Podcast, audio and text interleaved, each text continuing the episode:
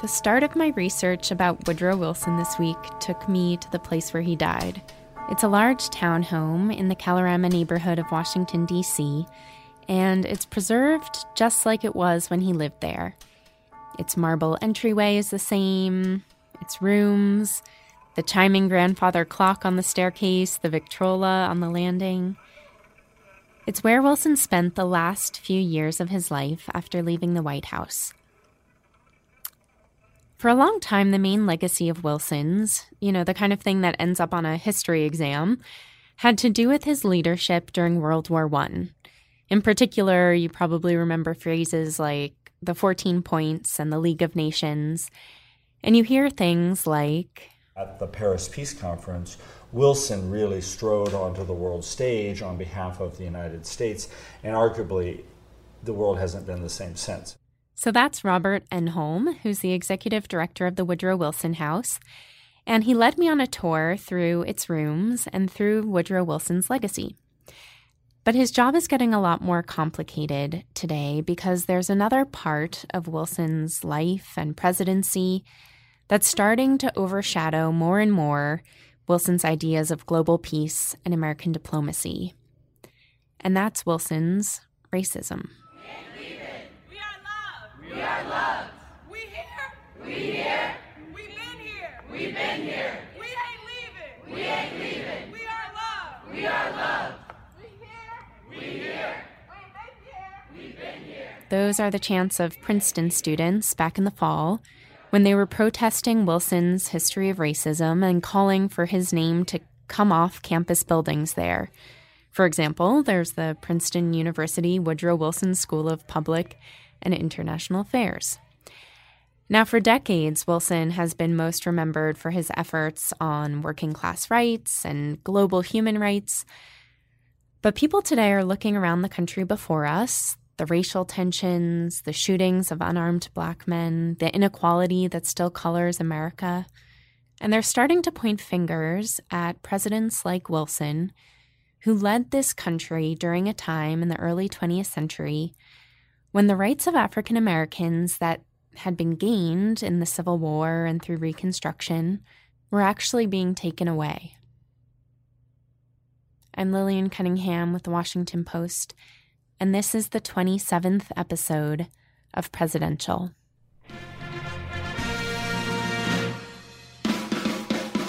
shall resign the presidency effective at noon tomorrow. what your country can do for you. a date which will live in infamy.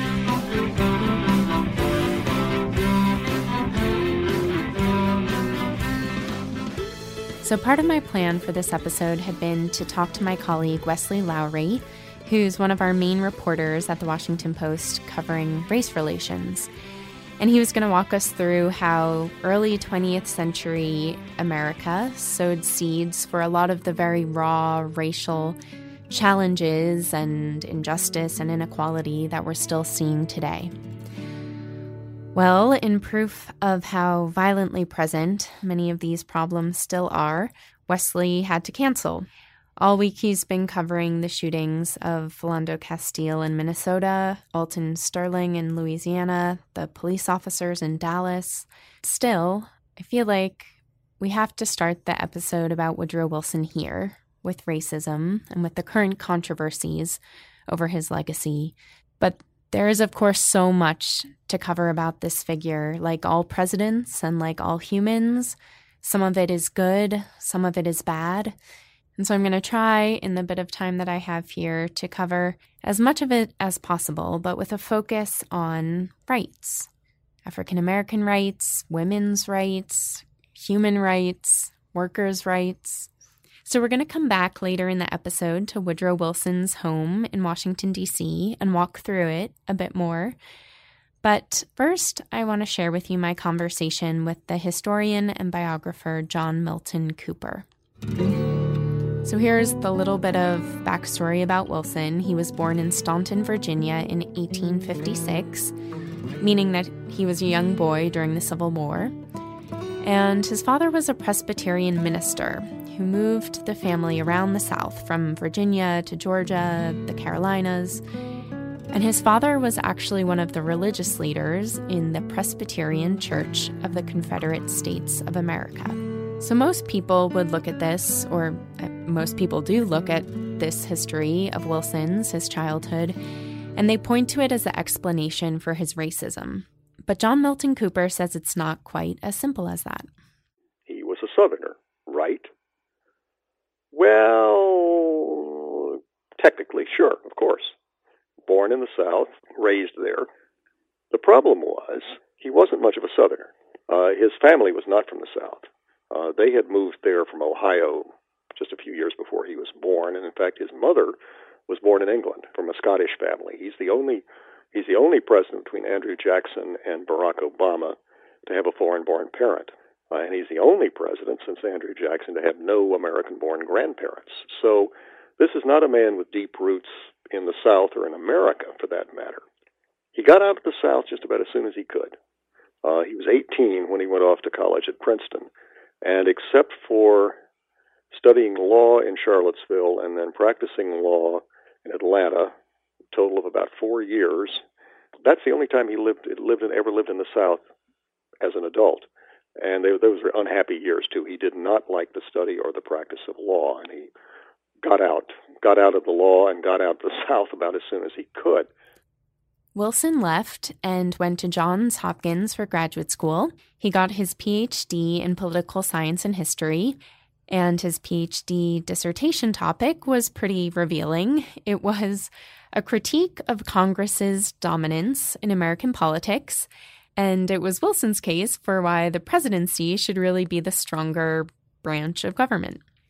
Well, okay, so uh, Wilson's basically going to put that theory he mapped out into practice when he becomes president. But first, before being president of the United States, Wilson was a professor. He was also the author of numerous books, including a five volume history of the United States and a biography of George Washington. And he eventually became president of Princeton University. So, at Princeton, in this administrative role, we start to see some of Wilson's views. One thing he does is he tries to get rid of the exclusive social clubs on campus because of their elitism. But he also, while he's president there, makes comments about how he doesn't really support the idea of African Americans applying to the school. Wilson, in his racial views, was much more a white northerner of his time rather than a white Southerner. And the distinction is not that uh, he or white Northerners weren't racist. They certainly were. I mean, to be a white person in this country at that time almost always meant being a racist of some kind. But the question is what kind and how much. And the difference is white Northerners, they regarded race as uh, a pesky problem, kind of a distraction, uh, something that they really would rather not think about. That's not true for, for, for white Southerners. Race is absolutely central to them. Wilson, Wilson's a Northerner. Wilson's a Northerner of this period. And uh, for the most part, I mean, what's happening is the, the white North, I you can tell from those kind of attitudes, uh, has pretty much, they've abandoned the South.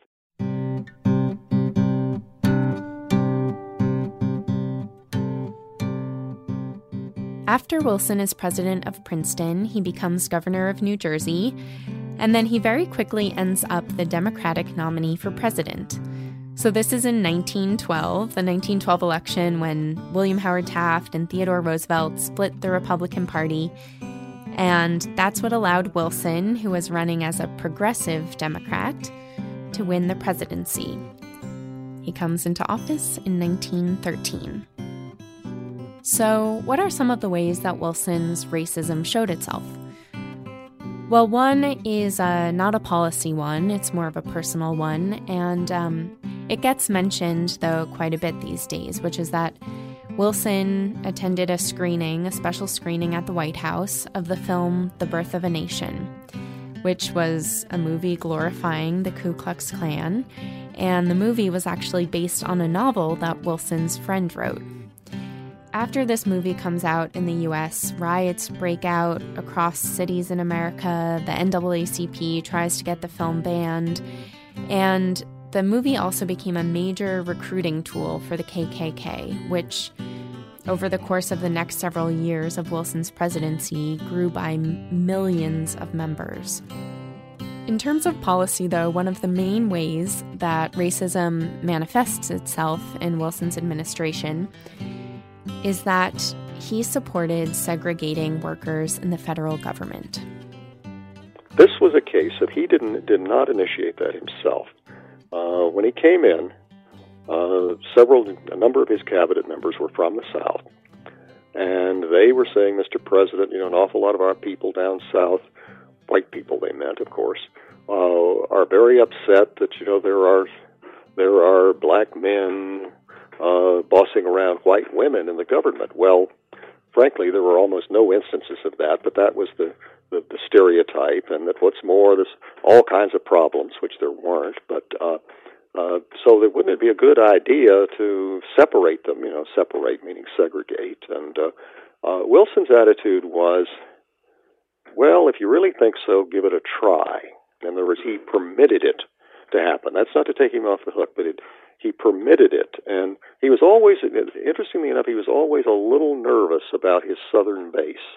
So um, he permitted that to go forward. Well, they, they pulled back on it uh, in terms of the, the formal part. Uh, they did continue to downgrade and degrade in many ways uh, uh, the black employees in the federal government and to reduce the uh, reduce the uh, the numbers and the jobs jobs for them. But um, then after we got into World War One, uh, he let his attorneys general uh, and his postmaster general do some pretty serious violations of civil liberties. These were the Espionage and Sedition Acts, which basically said that the government could arrest people for criticizing the military, the war effort, the American government itself. A friend of mine once said uh, he thought the two things that really stood in the way of Woodrow Wilson being viewed with transcendent greatness were race and civil liberties. And I think those are. I think those are the two great blots on his uh, on his on his historical reputation, and they they come out of in both of those come out of their kind of defects of his virtue, which is uh, that he believed in letting other people who were supposedly know better uh, run things. That he knows he wasn't trying to micromanage. Now, the, the problem, though, of course, if you're going to let if you're going to let people run things, if you're going to trust your lieutenants, uh, you better be very good at picking your lieutenants.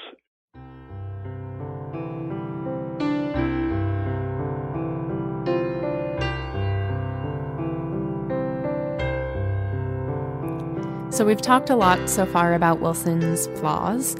Um, but to focus on a couple of his leadership strengths, one of them was his gift for oratory. And Wilson was actually the first president since George Washington and John Adams to directly address the Congress in person. And not only did he revive the practice of speaking to Congress, but Wilson actually spoke to Congress more times than any president before or after he believed in working with Congress, and he believed in legislation. He, he, he thought the greatest test of a president, of any leader, was legislation. What could he, someday she, do in the way of enacting significant laws, uh, significant, and then of course administering them. But uh, but you know, this was this was the real test, and um, by his own standard, um, you know, he got, got himself an A plus.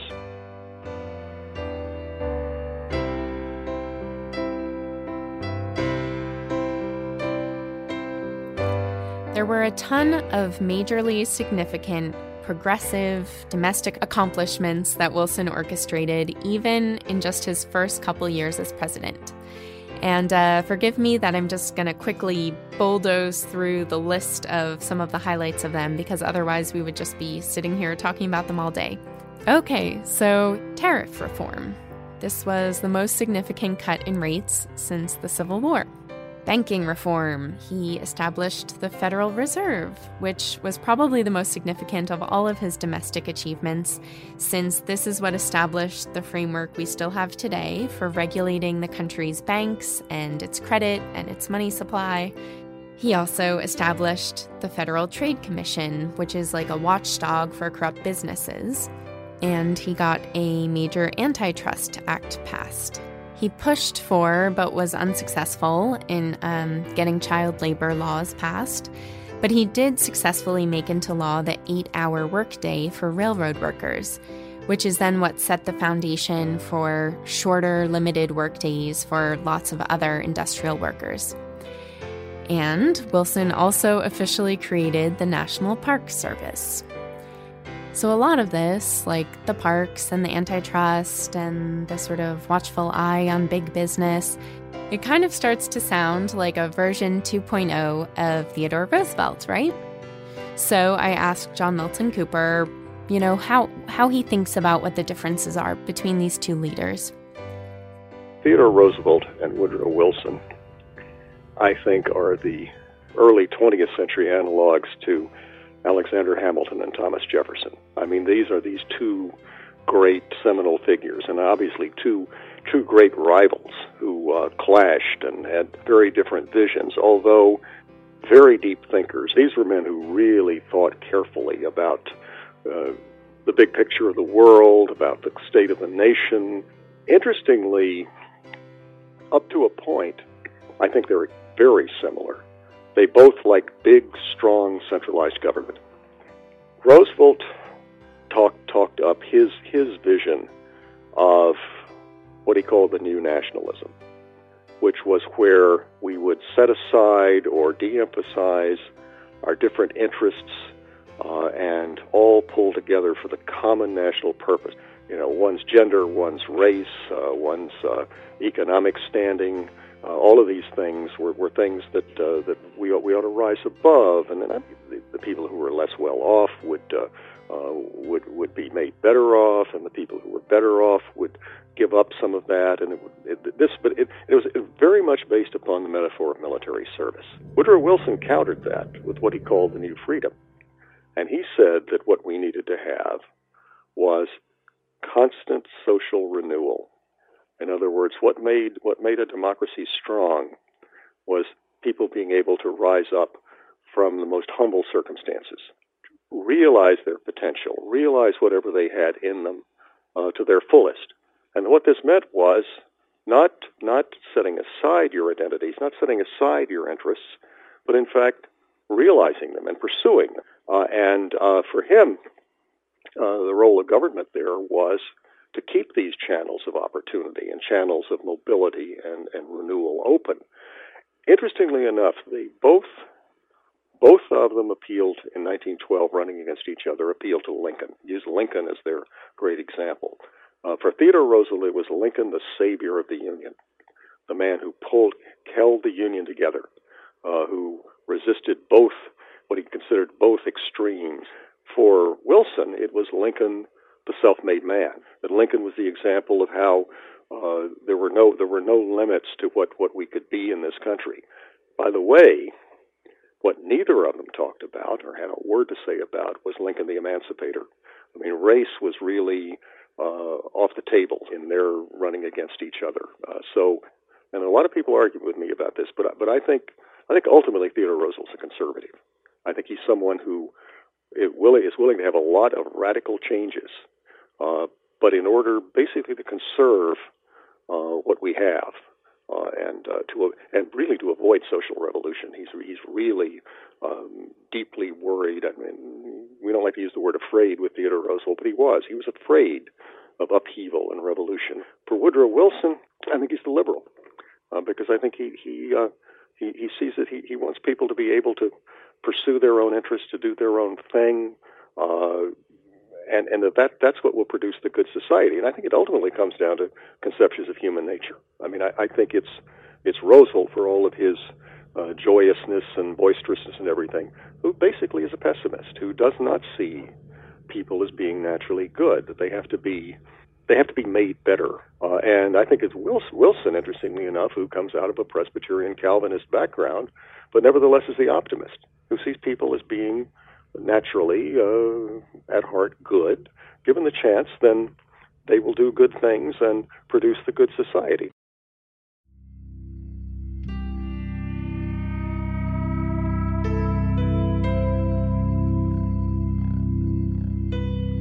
So, Wilson, as I said before, had entered the White House in 1913.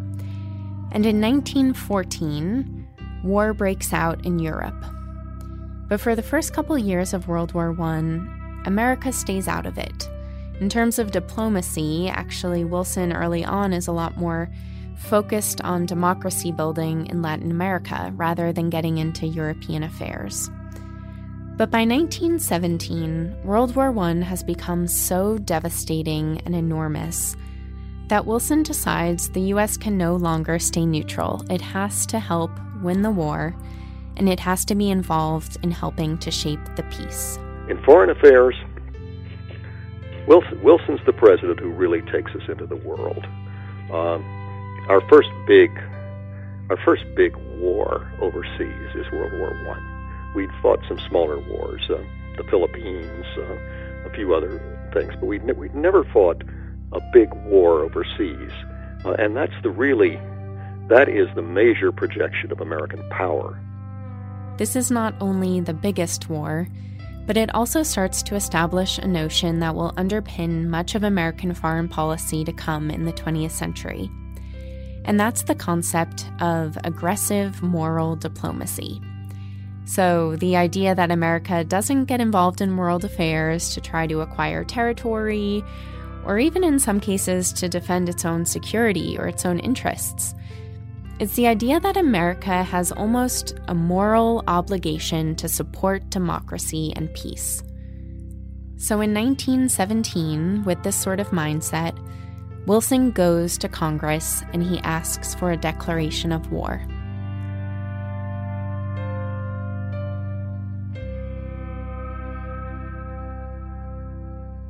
Uh, here's one time that I think you really can see his his religious faith, uh, his religious upbringing coming coming to bear because um, uh, his, his last line in the war address after he's got this that, that by the way I think I think that war address is is probably the uh, uh, the greatest presidential speech since since Lincoln's second inaugural. It's a it's a work of really somber beauty. There are echoes of Lincoln. There are echoes of the Declaration of Independence about what we're going to fight for, and then at the very end, talking about how she, America, will spend her blood and treasure for her the values. The end, he says, "God helping her, she can do no other."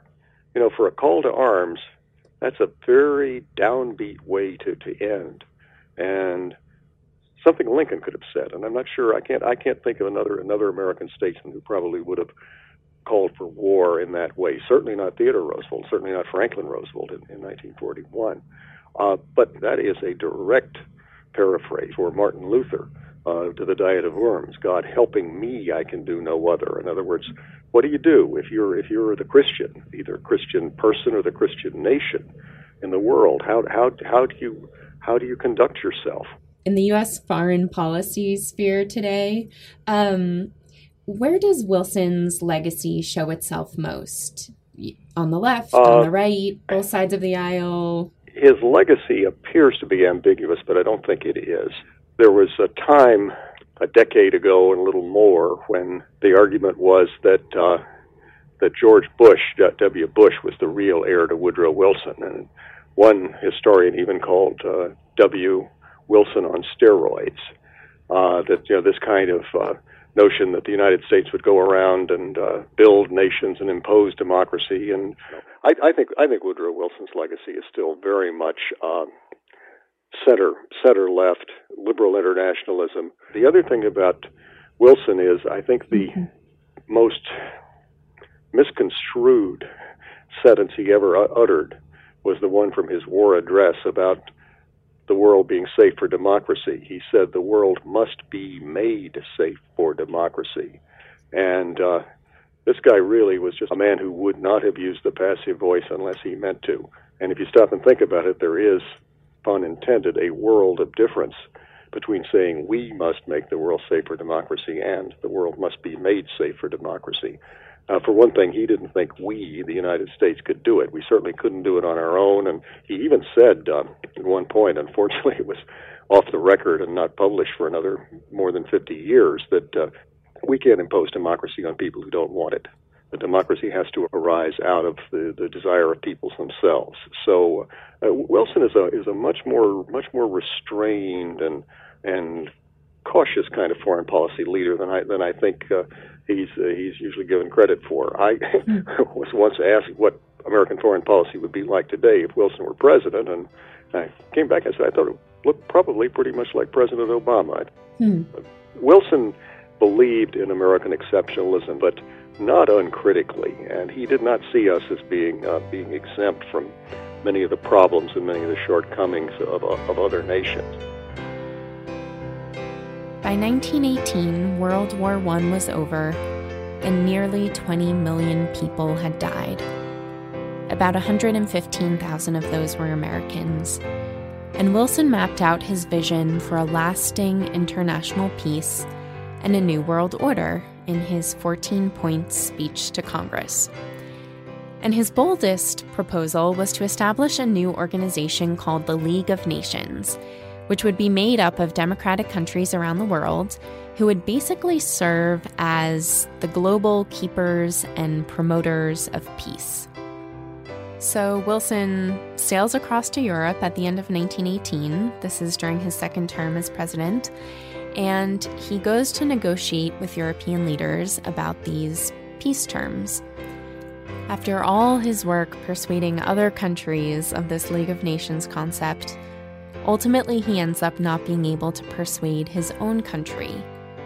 He has this Treaty of Versailles that he comes back with that the Senate just has to ratify so that the US can join this League of Nations, but the Senate never does.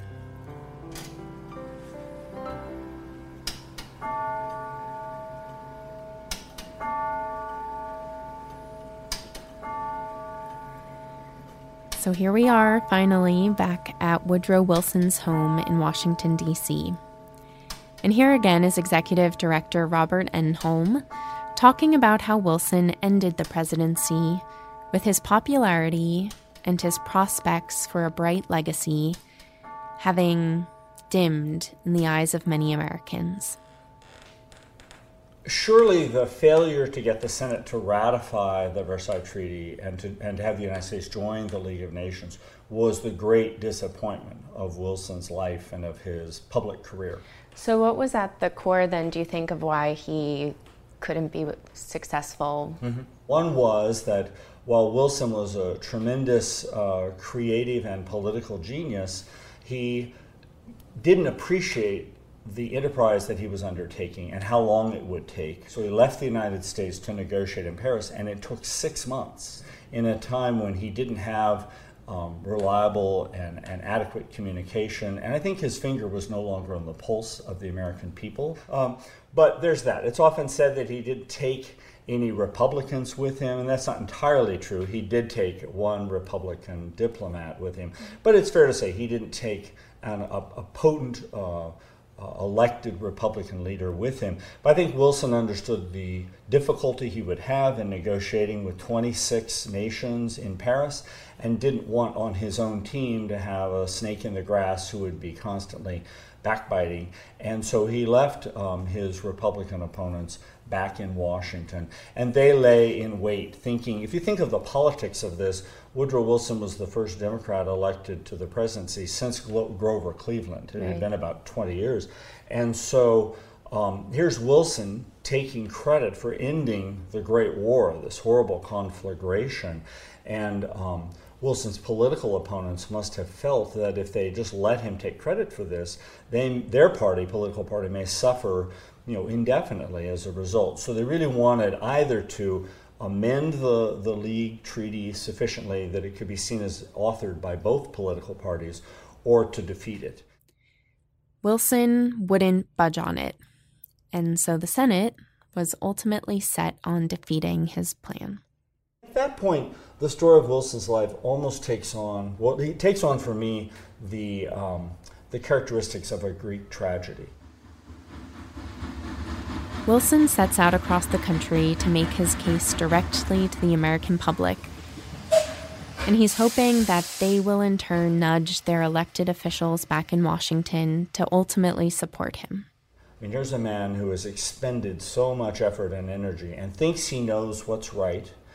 And yet, the only way he knows to make it happen is to take it on his back himself and go across the country by train, giving speeches to Americans with, in his view, great success, but he doesn't have the physical strength and endurance to make it happen. I mean, he eventually collapses in Pueblo, Colorado, is rushed back to Washington by train. And in those days, rushed meant it took three days to get from Colorado to mm-hmm. Washington, D.C. And later that week, he suffers the stroke that ends his effectiveness as president and ends his effectiveness as an advocate for the League of Nations.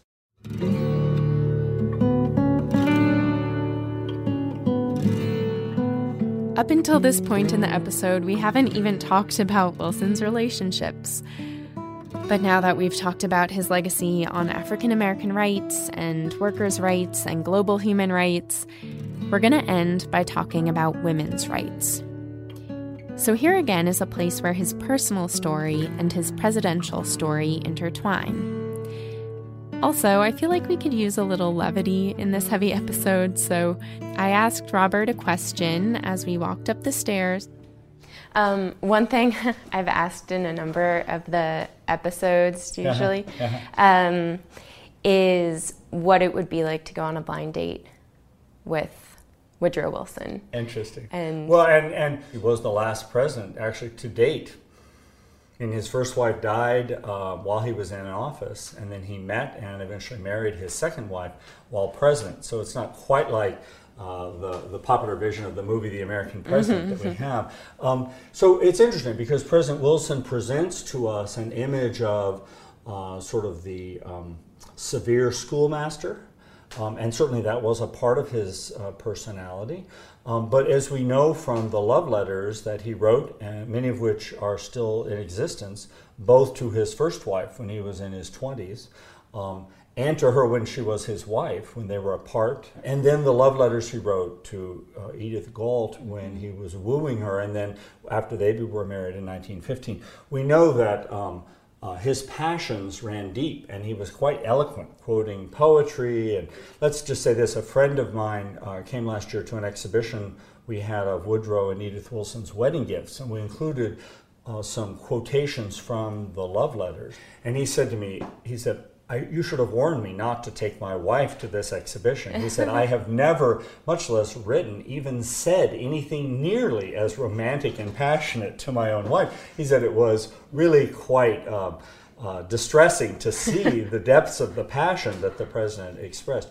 So I think we, we know what Woodrow Wilson was sort of like on a date in that he dated Edith and then they would correspond about their dates and uh, she was herself widowed. And his first letter to her is addressed, uh, "Dear Mrs. Galt."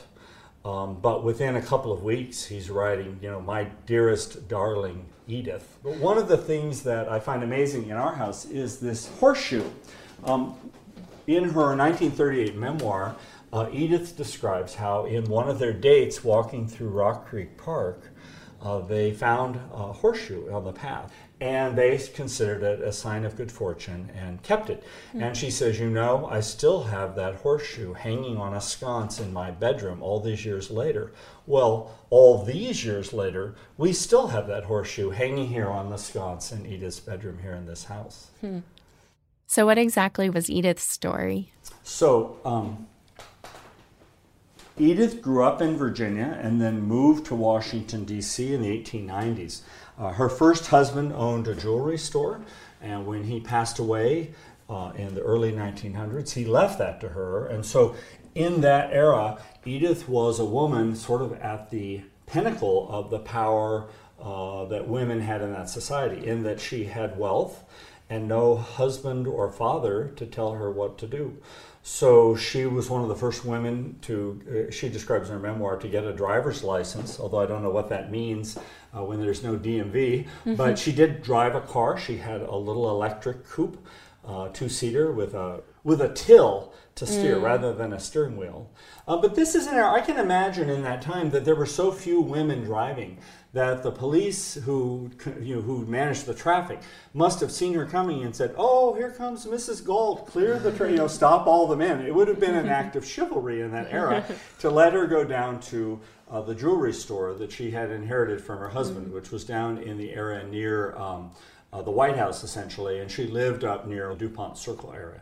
So and she, she was actively running it, or she, she just hired a manager to run it, but she was, you know, in a sense, a small businesswoman. Again, with what we would consider essentially a high school education, but Edith showed tremendous. Um, moxie and smarts. And so, in some ways, although she, when she met President Wilson, uh, who had, had been widowed about nine months earlier, um, and they began dating, and he proposed to her. She objected and said, "You know, I'm not. I shouldn't be the president's wife. I really don't know anything about politics." But in many ways, she might have been the perfect wife for him in this era. As it was to turn out, he suffered the stroke, and she was very much um, a lion at the gates of. Uh, access to him and protecting him when he was recuperating to the extent that he did from the stroke. I mentioned that she was from an old Virginia family, and you'll notice here a, a, a maquette or a model of a statue of Pocahontas. This is a model um, of the full size statue that was installed in Jamestown in that era. And this actually was a wedding gift to Edith in December of 1915 when she and Woodrow Wilson married. But Edith herself was a direct descendant of Pocahontas, uh, eight generations removed, and quite proud of that. Perhaps fitting for a woman descended from Pocahontas, Edith was, in a way, the first woman who ran the U.S. government because she basically served in Woodrow Wilson's stead after he suffered his stroke, which happened with roughly a year and a half still left in his second term. The stroke had left him partly paralyzed and almost blind. So, not only do we end up seeing, kind of by circumstance, a strong female figure steer the ship of the presidency, but it was in the very same year as Wilson's stroke in 1919 that women finally gained the federal constitutional right to vote. His views on women's suffrage evolved during his eight years in office. And I think it's interesting that neither of his wives supported women's suffrage, uh, but that three, all three of his daughters did, and in fact, two of them were active suffragists. So, to some extent, women's suffrage was uh, an what to say, a generational issue. I think it's fair to say that Wilson went into office ambivalent at best about women's suffrage. And he famously was president when suffragists protested, chained themselves to the White House fence, etc., and were arrested. Um, but his views also evolved during that time. So in 1915, when the state of New Jersey, where he was a resident and had been governor, had a public um, election on whether women should have the right to vote in New Jersey, Wilson publicly stated that he was going to vote for suffrage for women in New Jersey and, and traveled by train, um, actually with his fiancee, um, Edith, to, uh, up to New Jersey to vote. Um, but he still wasn't persuaded that this was a matter of federal constitutional law. For a time, he was in the position uh, that this was a matter of states' rights. Um, but during his presidency, Wilson was persuaded that women ought to have uh, the 19th Amendment. And in fact, in the last couple of years of his presidency, he had an important role in persuading certain members of the Senate, for example, to vote in favor of the constitutional amendment. Uh, and there are letters to him from various suffragists thanking him for his support. So his story is an interesting one of his evolving views, and also I would set it in the context of his life. When he proposed to Ellen Axson, who grew up in Rome, Georgia, she accepted that they would be engaged, but said that for the first year of their engagement, before they married, she wanted to go to art school in New York City and that's what she did. And that's a rather remarkably independent thing for yeah. a young woman of that era to, to do. And I think it's interesting that Wilson saw the growing uh, aspirations and self awareness of women in his own life. Not in his lifetime, but in his own personal experiences with women. His wife, and then all three of his daughters had what we think of as college education which was not typical of that era. So, in his own interactions with the women in his life, Wilson twice married very independent and strong willed women and encouraged his own daughters to have uh, lives of their own. And I think that that speaks to the evolution that was going on um, broadly in that era mm. among men and women alike in, in the changing role of women in our society. Mm.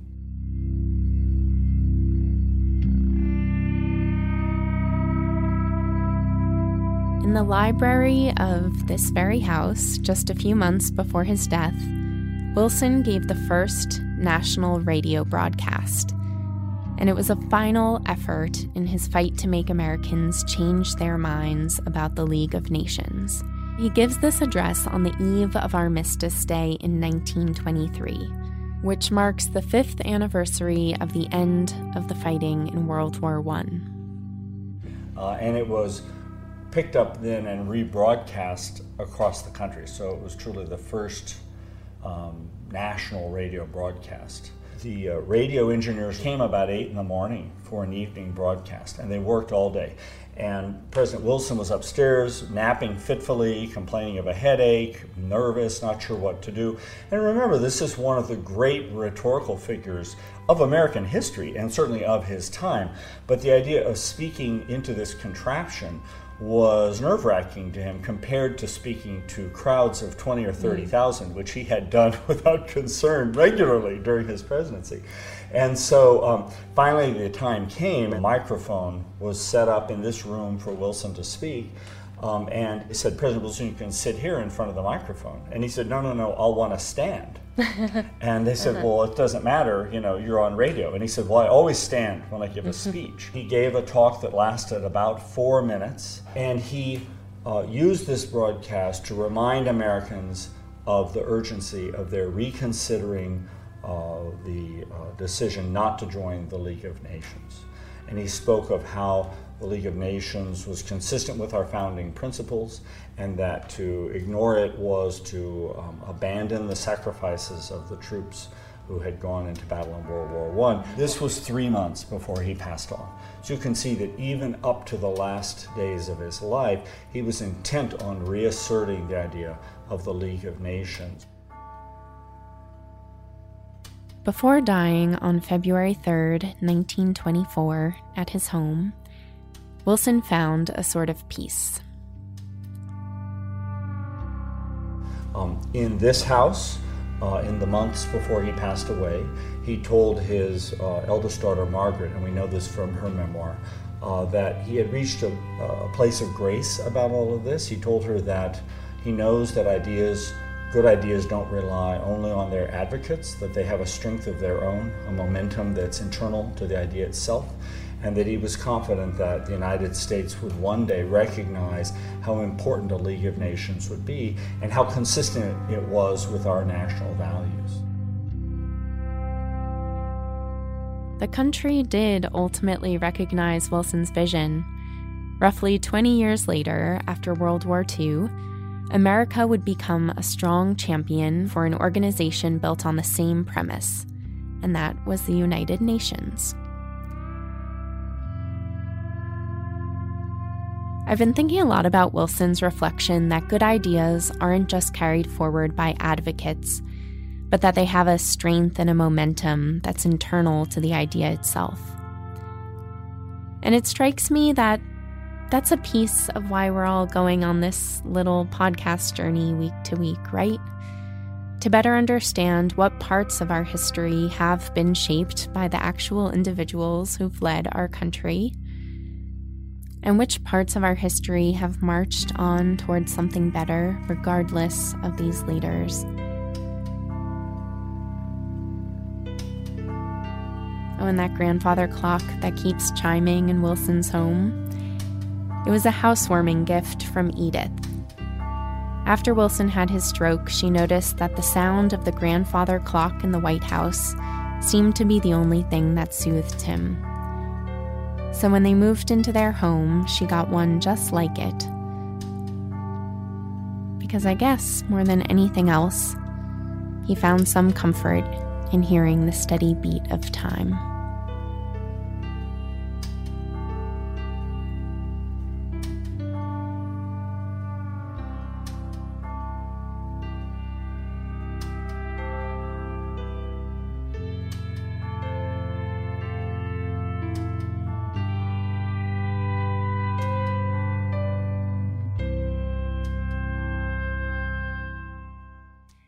Many thanks to this week's guests, Robert Enholm of the Woodrow Wilson House and historian John Milton Cooper, who wrote the book Woodrow Wilson, a biography.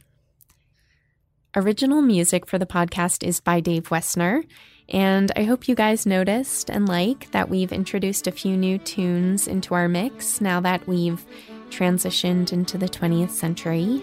Dave made new ones for us, so thank you, Dave. Next week, we'll be talking about Warren Harding, and uh, oh man, that blind date question is going to be interesting.